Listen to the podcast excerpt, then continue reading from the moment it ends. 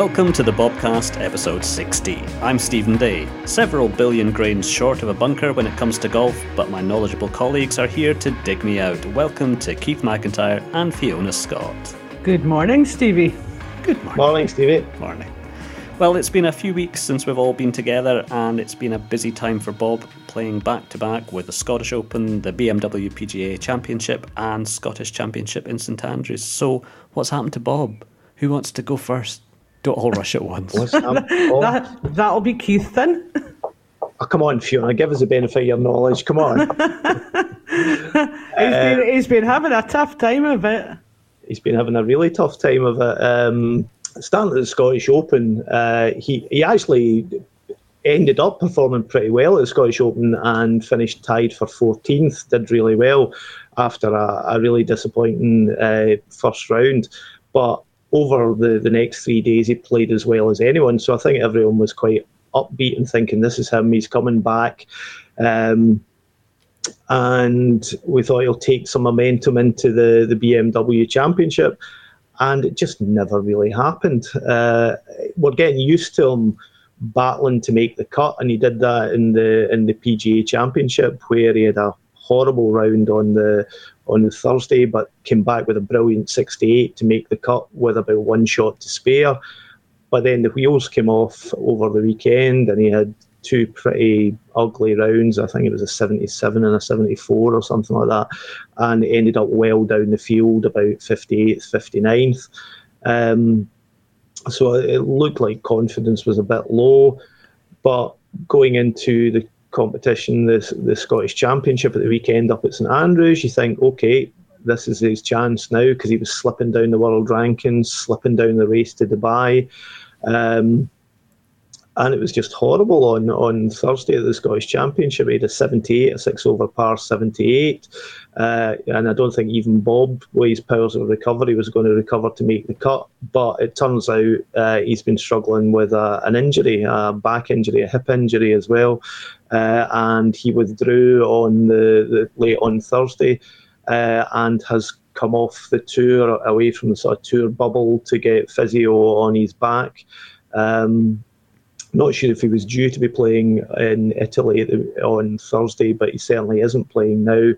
And there's only two tournaments left uh, in the European Tour before the the Tour Championship final at the beginning of December, both of which are in Cyprus over the same course. And he's really got to get himself fit and get two good finishes to qualify for the the Tour Championship final. It's a bit of a tall order now. He's sitting at 68th in the rankings, and he needs to be in the top 60 to even get to tee it up in Dubai. So it's not been great. The, you know, we're really looking forward to the, the UK swing of the European Tour, and it's been a bit of a damp squib for Bob. Do, do you think the COVID situation's uh, having an effect on him, Keith? It, it, was interesting. I was hearing, I was listening to Lee Westwood talking about uh, they're in this very sort of strict bubble uh, when they're on the tour and they're getting tested all the time. And Lee Westwood was saying, you know, I've done three weeks of it and I think I'm just about done with it now. I don't want to do more of this. Uh, so I think it's quite restrictive. Don't get me wrong; they'll be staying in lovely hotels, but uh, they, I don't think they can relax and unwind and get away from the golf. That It's all consuming when they're in this, this sort of tournament bubble, and it will be very new to Bob this one. So I genuinely don't know, but I suspect the biggest influence in the, the relatively poor performance has probably been if he's been struggling with a back injury or a hip injury. That's you know that's not great for a golfer. I mean, everything's about turning from your, your hips and turning through your back and releasing through your back and stuff. So I, I would guess it's more to do with the injury. How serious it is, I don't know. But he's struggled with a wrist injury at the start of the season, a back injury now. It's not been great. And of course, his split with his caddy. Did this happen midway through, beginning end of, of these three? No, that was at the start. He went out with his new caddy at the, the Scottish Open. So um, and the way he bounced back from a disappointing first round, actually, I thought, well, the new caddy's doing caddy's doing his job here. Uh, he's sort of keeping him calm, you know, focused, and, and is enabling him to, to sort of set goals and move forward. But if if the guy's injured, I mean, a back injury is the worst thing you can get as a golfer. You see what it did with Tiger Woods and things like that. So I just hope it's a minor niggle he's got. And what do you think the the split with the caddy was? Is this something that happens a lot? I'd never even really considered it. I mean, you obviously see the caddy going around, and I realise they don't just carry the clubs. You know, they're not just there to do the the heavy lifting. I mean, it is common. It's very, very common. There's been some real acrimonious splits with with uh, caddies and sometimes a player will just use it uh, not as an excuse, but sometimes something just needs to change, and it's a different voice. I mean, a, a good caddy will um, calm a player down if he's getting agitated, getting overexcited, getting over aggressive, or you know over defensive or whatever. Um, it's not just about carrying the, clubs, but they've got to gel. Um, you know, and there's been a lot of chat about Rory McIlroy. He's got basically a mate on his bag, and people have said he's never been the same since. And you know, sometimes you need a caddy to say, "Don't be so daft, do this." So um, it, it, looked promising, uh, the new partnership. And the guy's certainly experienced. The guy used to caddy for Brooks Koepka, who was world number one at the start of this season. So he's not not to be trifled with this guy. So hopefully a wise head on the bag will help Bob settle down, and particularly as he's got two tournaments coming up, which will make or break his season. And what makes a good caddy? well, not me for a start. I've caddied a couple of times and I've been absolutely hopeless at it. Uh, I just get bored. Um, what makes a good caddy? I don't, Fiona, who would you like to carry for you in your quest for your 53 and 54 handicap? Who would I like to carry? You, Keith. yeah, really? well, if you fill your bag full of beer and the odd wee miniature of whiskey, I'm your man. I'll be out there right, right then, oh. then and there. Fiona. I, I, don't know if you'll get yours in for mine, Keith. Uh, yeah, yeah. I think uh, Bob maybe needs Nick Faldo's fanny I mean, that was one of the, you know, the, the relationships. I mean, she she was brilliant at her job. She was absolutely brilliant at her job, and it was pretty revolutionary in its day. Um, I mean, there's there's one or two female caddies have been out on on uh, on the tour.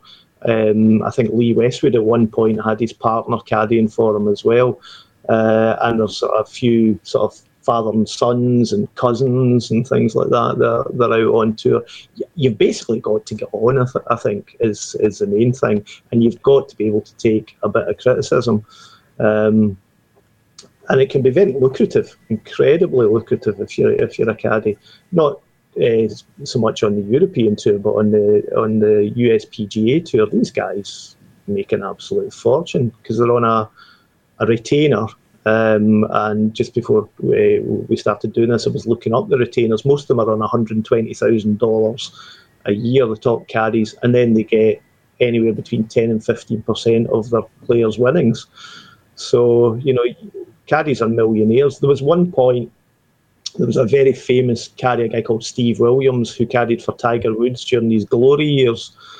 And uh, he's from New Zealand and he was the highest paid sportsman in New Zealand, caddying for Tiger Woods, which is an interesting statistic since he actually doesn't actually swing the club or hit the ball.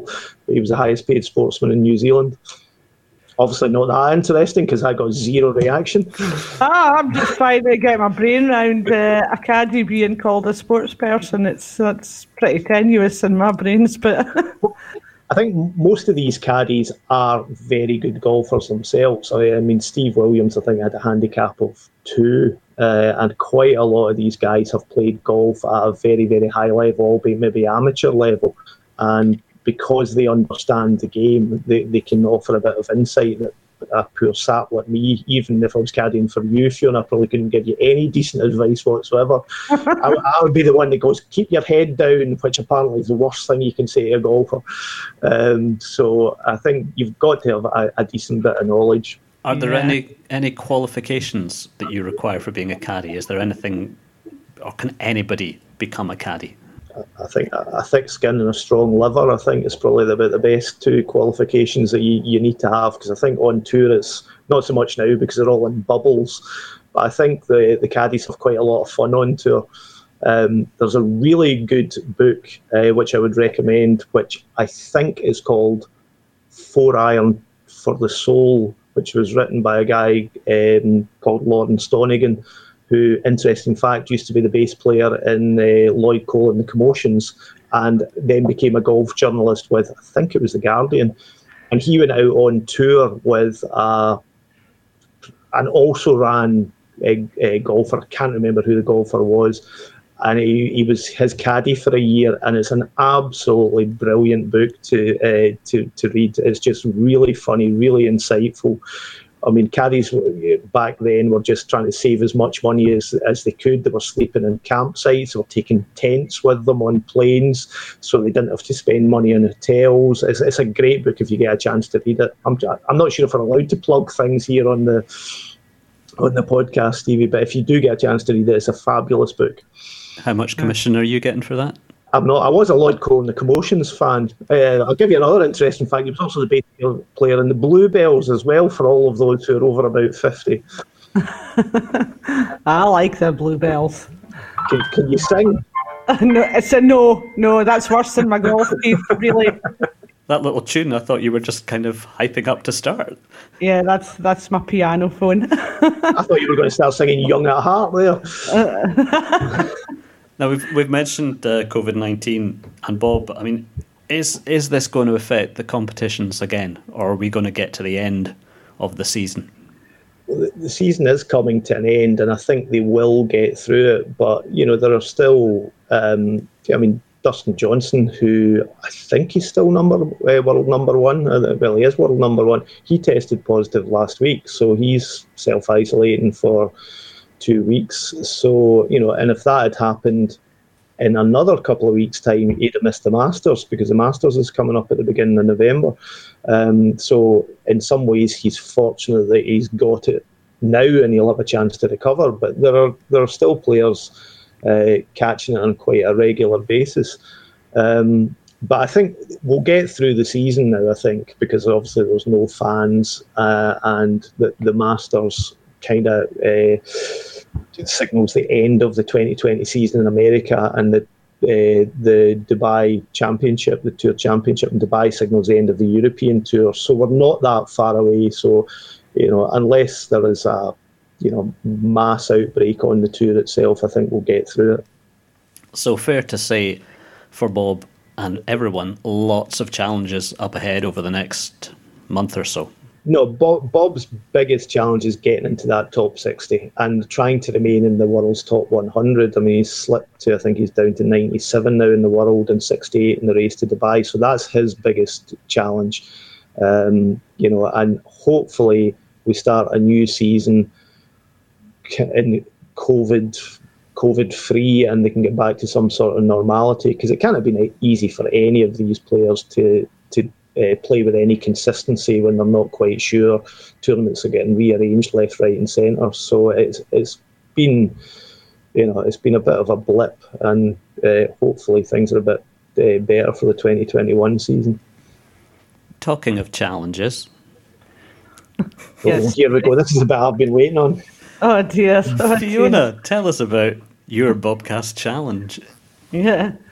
Okay, so just to remind everybody, because it's been a while since we've been on air, um, I foolishly put myself forward for, for a challenge just to give myself some kind of purpose to being on the Bobcast. So it was all to tie in with the, the change of the handicapping system, which comes in in November the 2nd. Uh, we used to go on the the handicapping system of the Council of National Golf Unions, uh, CONGU, which was currently used in Great Britain and Ireland. So from November the 2nd, it's changing over to the World Handicap System with a maximum of 54. So, because I'm going to be 53 at the end of June next year, 2021, uh, I've challenged myself to achieve a 53 handicap. Uh, the idea of this new handicapping system is to draw more people like myself that I've never played before, but you know, fancy a shot at it. So um, I'm hoping that that by June next year I can do this. Um, I've already had three visits to courses uh, round about Oban. My first visit was to Craignure, where I got some lessons from club captain Steve Wilson and some advice from Secretary Barry Wenman, which was a great day out. I've been really lucky with these because the weather was fantastic for all of them, and they've just been in the last month. Uh, next up, I was at Dalmally, where club captain Graham McKechnie put me through my paces, and then on to Taynuilt, where club captain Carol McClarty and secretary Moira McVicker were my hosts. So, yeah, it's been a bit of a roller coaster. I don't want to give too much away because uh, we have some opinions from the guys I was out with, and I told them to be as brutal as they liked. so I hope you've cut it, Stevie. And uh, well, we're we're here. We've got the first one this week, and we've got Craignure, so we'll just play that one out. So here I am at the beautiful Craignure Golf Course. It's a superbly su- sunny day for nearly October, and I'm just about to take my first tee shot.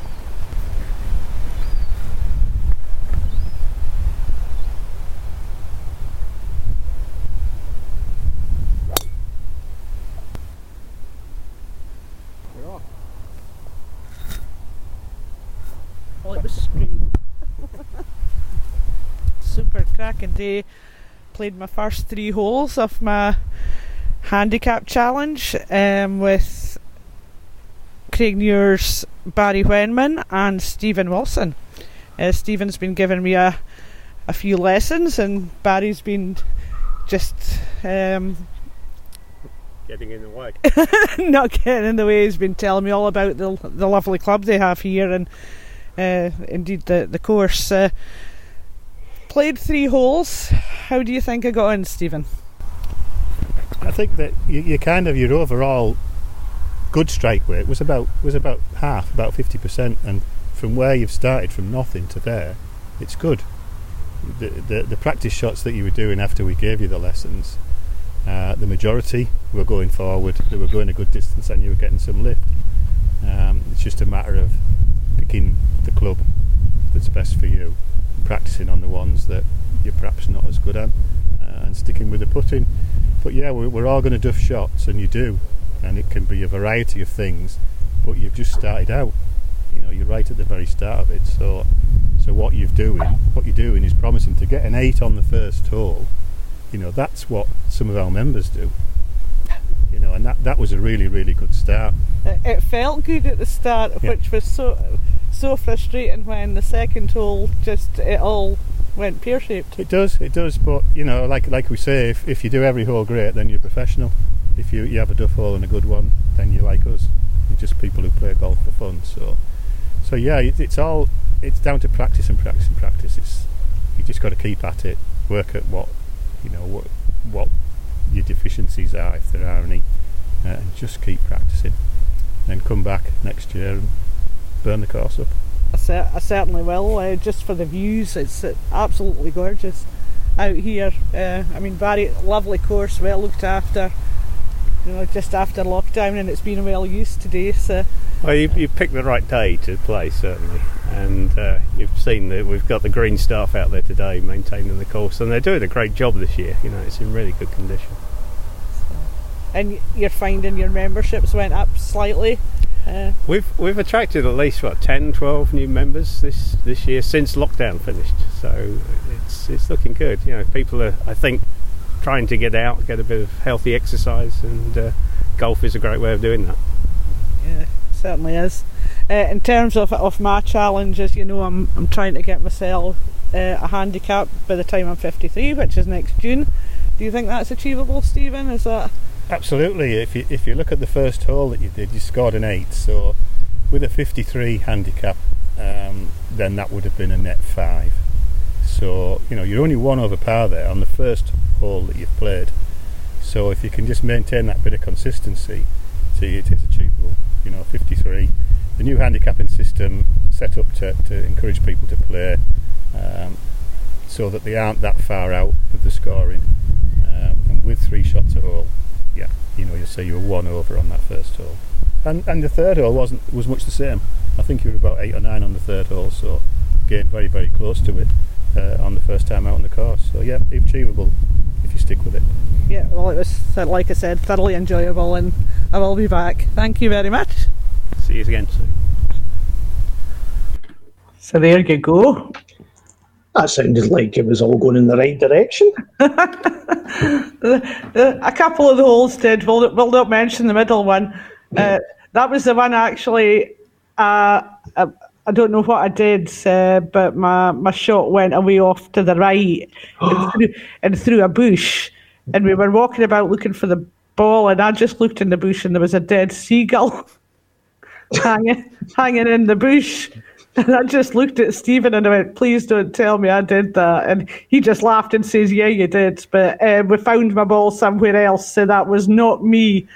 Uh, I did not kill a seagull in my first. I'd have been keeping that a wee bit quiet, Fiona, rather telling everyone you were a bird murderer. it definitely wasn't me. But I think the, the poor thing had got hanged just on a on a branch. But uh, yeah, that was a bit a bit scary. It's taken a slightly sinister turn. I, I think it's a bit of a convoluted way of going about reminding everybody of your birthday as well. That's about the third time I've heard you say I'm 53 next June. Do you want to tell the date yeah. so we can we get a card? So you can send presents to bobcast at opentimes.co.uk. Yeah, I'll get, I'll get about 60 packs of golf balls through the post. Uh, no, it was uh, it was highly enjoyable. That uh, and thanks very much to Stephen for the for the lessons. Uh, really enjoyed the day, and it it made me just want to go back and play more. So, uh, yeah, uh, where am I next? Dalmally, uh, Dalmally next. So you can hear all about that next time. But I'm finding it. I mean, you'll have been through all this, Keith if you can remember when you started learning, but there's so much to remember. It's always head straight, head straight, or you yeah. know, like you were saying before, you know, eyes on the ball, hips back, back straight, one arm straight, one arm bent, knee slightly bent, draw club back.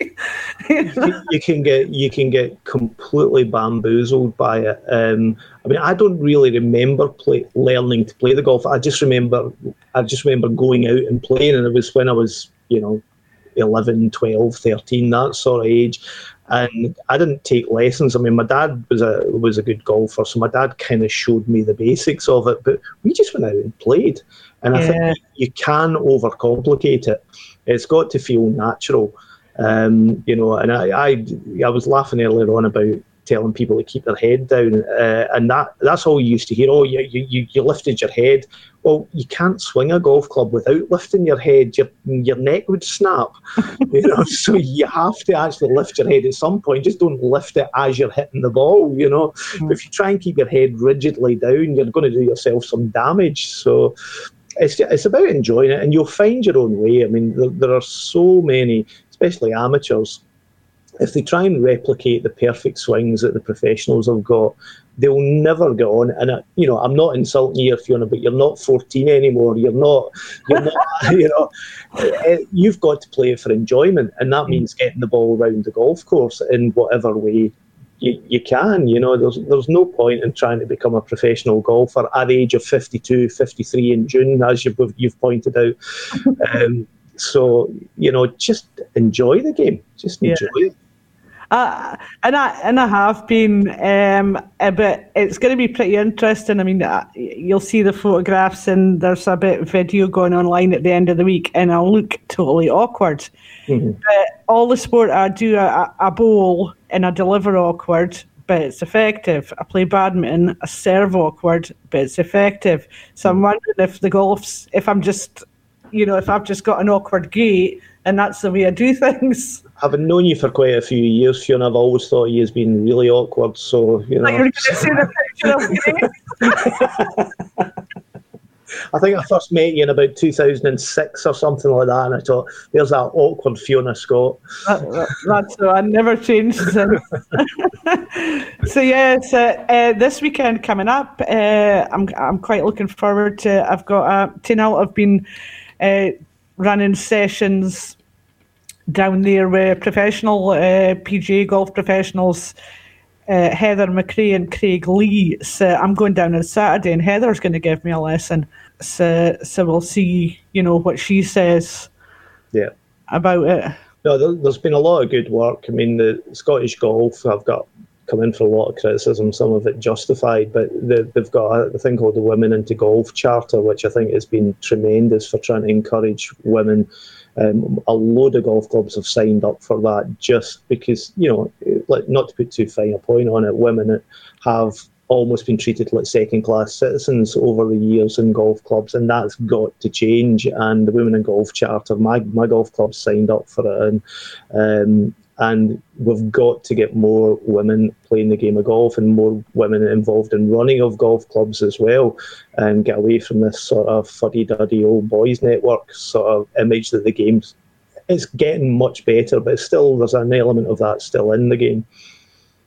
Yeah, I, certainly didn't come across any of that at the clubs. The Clubs I was at, uh, you know, the, they were all great, and uh, the ladies, Carol and Moira at uh, Tin uh, you know, love their game as much as anybody I've seen, and uh, they're quite, uh, you know, they can play w- uh, along with side the men and challenge the men as well, and uh, yeah, it's good. Uh, you're the future. These women, they're the future. You know. and on that note, you can you can see uh, Fiona's progress. We'll have a bit of video uh, sitting on opentimes.co.uk, and uh, I think we're out of time, folks. But thank you very much for all your contributions, Fiona. I'm really looking forward to your your next bit of audio. Right, I'm, I'm, saying nothing about Dalmally yet, but yes, it's interesting. Okay, okay, looking forward to it. Guys, thank you very much. See you later. Cheers. Bye. Bye. Bye. You have been listening to The Bobcast. The presenters were Stephen Day, Keith McIntyre, and Fiona Scott, with contributions from Barry Wenman and Stephen Wilson. The editor was Stephen Day, and it was a Wivex Media production for the Open Times.